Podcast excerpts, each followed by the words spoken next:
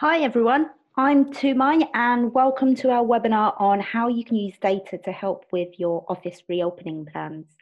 Um, I hope you're enjoying the warmer weather right now and keeping safe. We're really excited today to be sharing some insights on how you can actually leverage workplace data over the last few months, we've had a lot of questions from customers around this particular topic, and it's quite evident that as businesses are reopening their buildings, they need to find an easier way to manage space capacity efficiently making sure their social distancing rules are followed, as well as managing their cleaning regimes. And to do this quickly, they need to be able to have immediate access to occupancy and utilization data, as well as other data that's out there that, that could be used to help with managing their offices as well. So, as a result of the feedback we've got from the community, I hope you find this webinar helpful and hopefully help ease some of the pressure. Today, I'm joined by Yodit Stanton, who is the CEO and founder of open sensors, and she'll be covering how you can leverage data to manage your office reopening.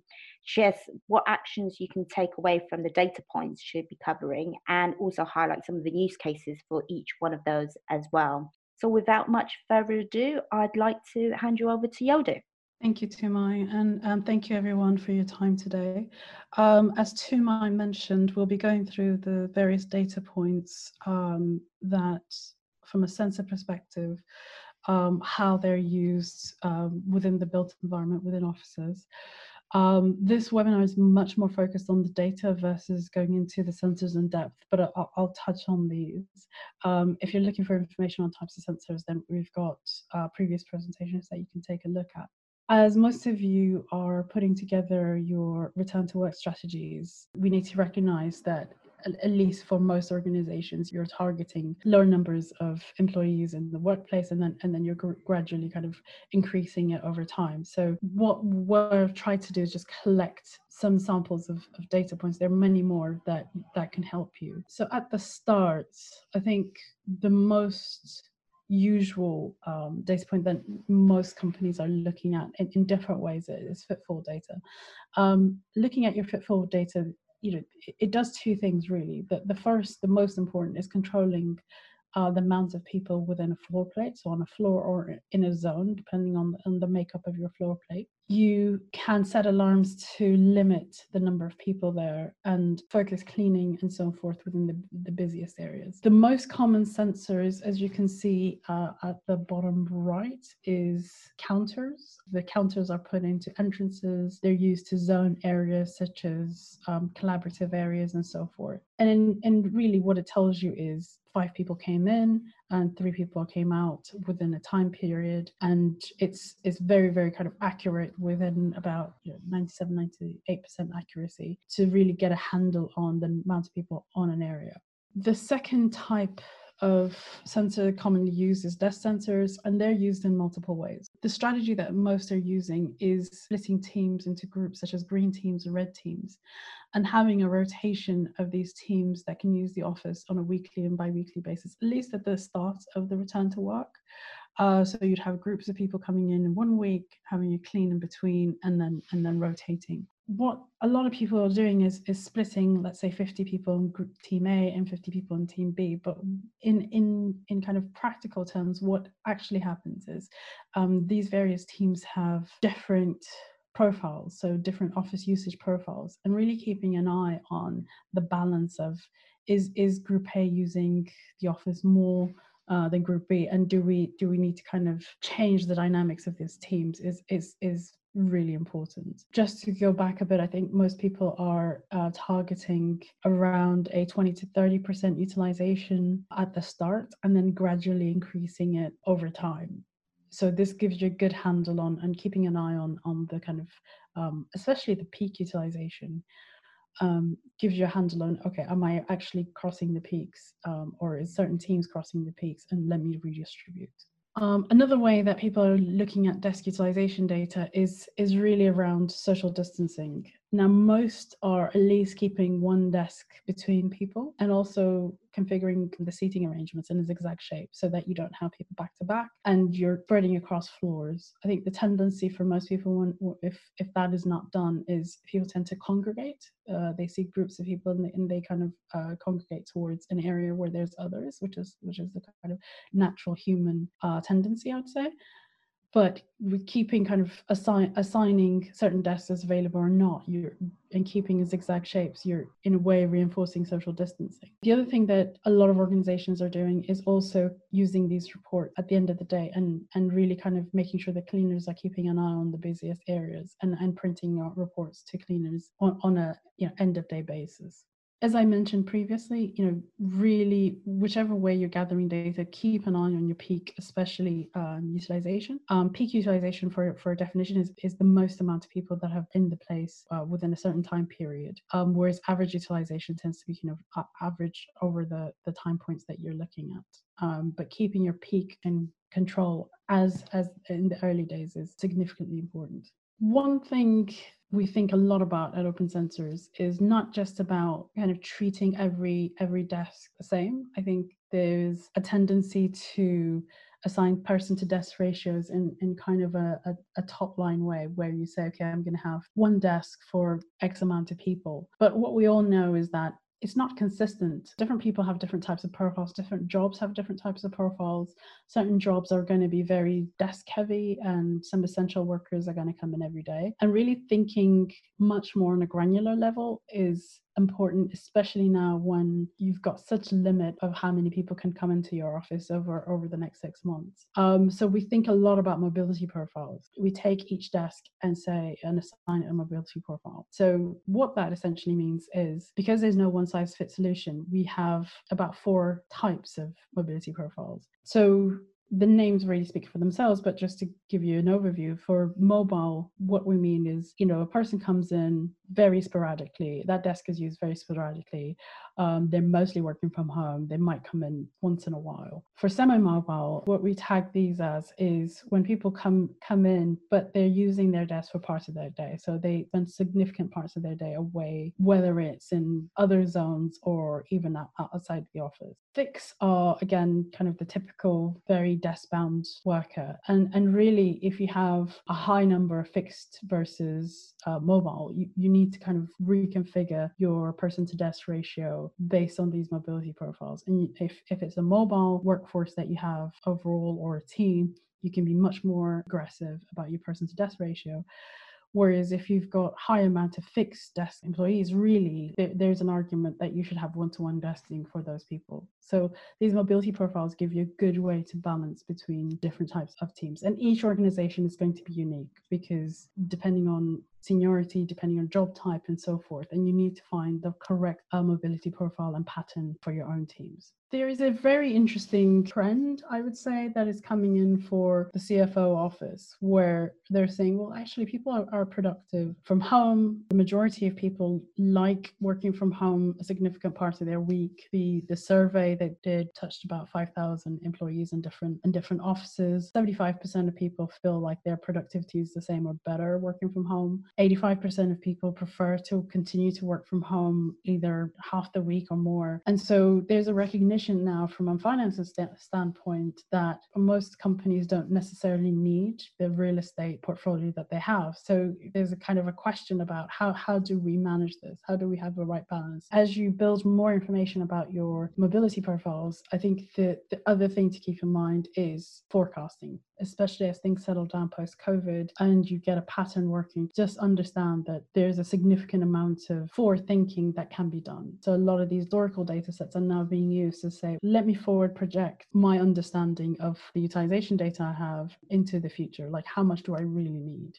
I think we all recognize that the, the way we work is not going back to previous patterns. So really projecting forward into uh, into the future is, is going to be quite key. Now that we've touched on utilization information, I think the other critical data point that most people really need to start looking at is environmental data. So let me break down a little bit more about what this means. Early research is showing that keeping indoor humidity levels between 40 to 60%, and this research has been done by quite a number of groups now, um, it's showing that you can minimize trans- virus transmission significantly. The average humidity from my experience that i see in offices is between around 33 to 35 percent and people really need to start thinking about humidity getting that up both for home and, and in office the impact is both on the transmission of the virus, but also there seems to be an impact on people's immune systems and an ability to fight viruses. So this is critical research that you know I, would encourage most of you to read and really think about how you can apply to your to your indoor environments. Uh, the other type of environmental factor that I'd encourage most of you to look at is indoor CO2. And whilst indoor CO2 is usually driven by outdoor CO2 because the, the more polluted outdoor air is, you know, it, it naturally comes indoors. But indoor CO2 in itself really has a is an indicator of the airflow, the quality of the airflow within the buildings. If you imagine within the day, let's say 8 a.m. or, or 9 a.m. the day, you know your your co2 levels are usually quite low because you know there hasn't been many people in the office. But as people come in and as you know they breathe co2 tends to build up over the over the day. The amount it builds up there's there's without adequate kind of airflow and, and ventilation, um, CO2 can accumulate to high levels, and that really tells you the quality of the ventilation within within that space, and really keeping on on top of it because I think that that is a secondary kind of indicator of the quality of your airflow. So the normal in normal circumstances, most people should be keeping indoor CO2 levels under uh, 800 parts per million. Ideally, it should be about between 500 and 600 uh, parts per million. Over the next month, we'll do much more granular webinars around CO2 and air quality, but really kind of keep these these numbers in the, in in front of mind. We've seen customers with over a thousand parts per million indoor CO2 um, during peak hours, which is which is dangerously high. It makes people drowsy, it interferes with cognitive function and so forth. But it is also very very critical post COVID to keep an eye on your um, air air quality and airflow within within the within the office really kind of start gathering employee feedback. Now, this this has nothing to do with sensors, obviously, but as you stagger people back into the office, you really need to get a handle on on their perception and what what their friction points are firstly you need to understand what are they concerned about pre-return to work and post-return to work. Are they really understanding the social distancing guidelines? Is there more signage that needs to be put up and so forth? There might be concerns around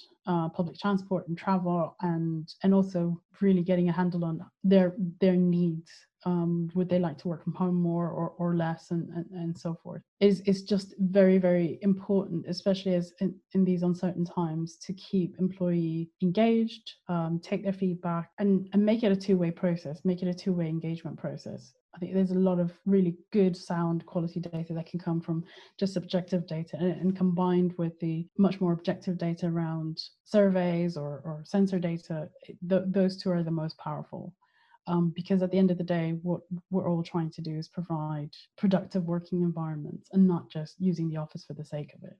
Here are some key takeaways. So environmental data, I think that is one neglected data source. Um, traditionally, most people are not really keeping an eye on it. Um, Post-COVID, um, return to work, I think that's going to be critical, both from a, a, wellness standpoint and also kind of a preemptive standpoint in order to make sure that your buildings are safe uh, utilization information, you know, both from a social distancing perspective and also from a uh, deep cleaning perspective is uh, supremely important. And then hopefully you, you will take on board um, the employee feedback a pointer. There is many good tools out there if you want something out of the box or uh, such as Leesman, but really even creating simple surveys internally is good and, and uh, we, we see people doing it in different ways. Thanks for that, Yodit. Um, we've got a few questions, um, so I'll just kick off with the first one. Um, so, how can data assist with ensuring um, that you don't actually overfill your office floors? Um, so, I touched on this previously, but just to go back, um, if you are, and I think the sensible target is if you're targeting a, let's say, 30% utilization it's looking at footfall data for sure. I think looking at the amount of people on the floor plate um, in all zones is critical. And, and also the desks obviously and keeping an eye on the peak utilization of desks. What i find is most people try to target 30% and then gradually go up and then also enables you to increase and decrease um, which is also depending on what happens in winter months and so forth is going to be a way to get get a handle on it. Thank you um, so our second question is is there any guidance on how to best manage people coming back into the office We've actually wrote from feedback has been a, a handy guidance. I, it's the most comprehensive I've seen so far, and, and I hope it helps you. Um, it covers from cleaning to signage to some of the points we touched on in terms of data, but really kind of a comprehensive, I think, a, a seven page document that we've put together. Brilliant. Our third question is when gathering data, what recommendations would we have on where to start? Oh, what type of data points to start with? Yeah. Right? Yeah. Okay. I would I would say desks. I I think my my working observation so far is meeting rooms are less used at the moment, and people are not really because because there's so few people in the office. A lot of meetings are happening in Zoom and so forth, and I think it'll continue until things stabilize.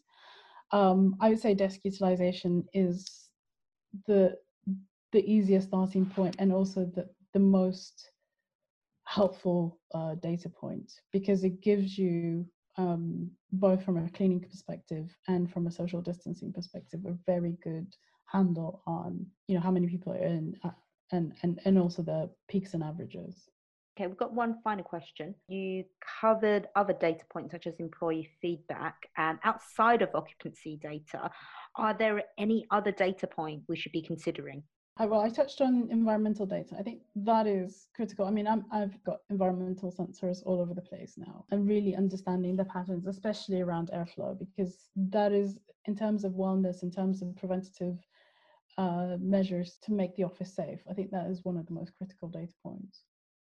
So, just to say a big thank you to you, Yodit, for sharing today's insights. I hope everybody found that really helpful. Um, and if you have any questions, please don't hesitate to reach out to us. A copy of this recording will be sent out in the next couple of days together with the slide deck. Um, from Monday, you'll be able to access this webinar as well as past webinars on our resource center.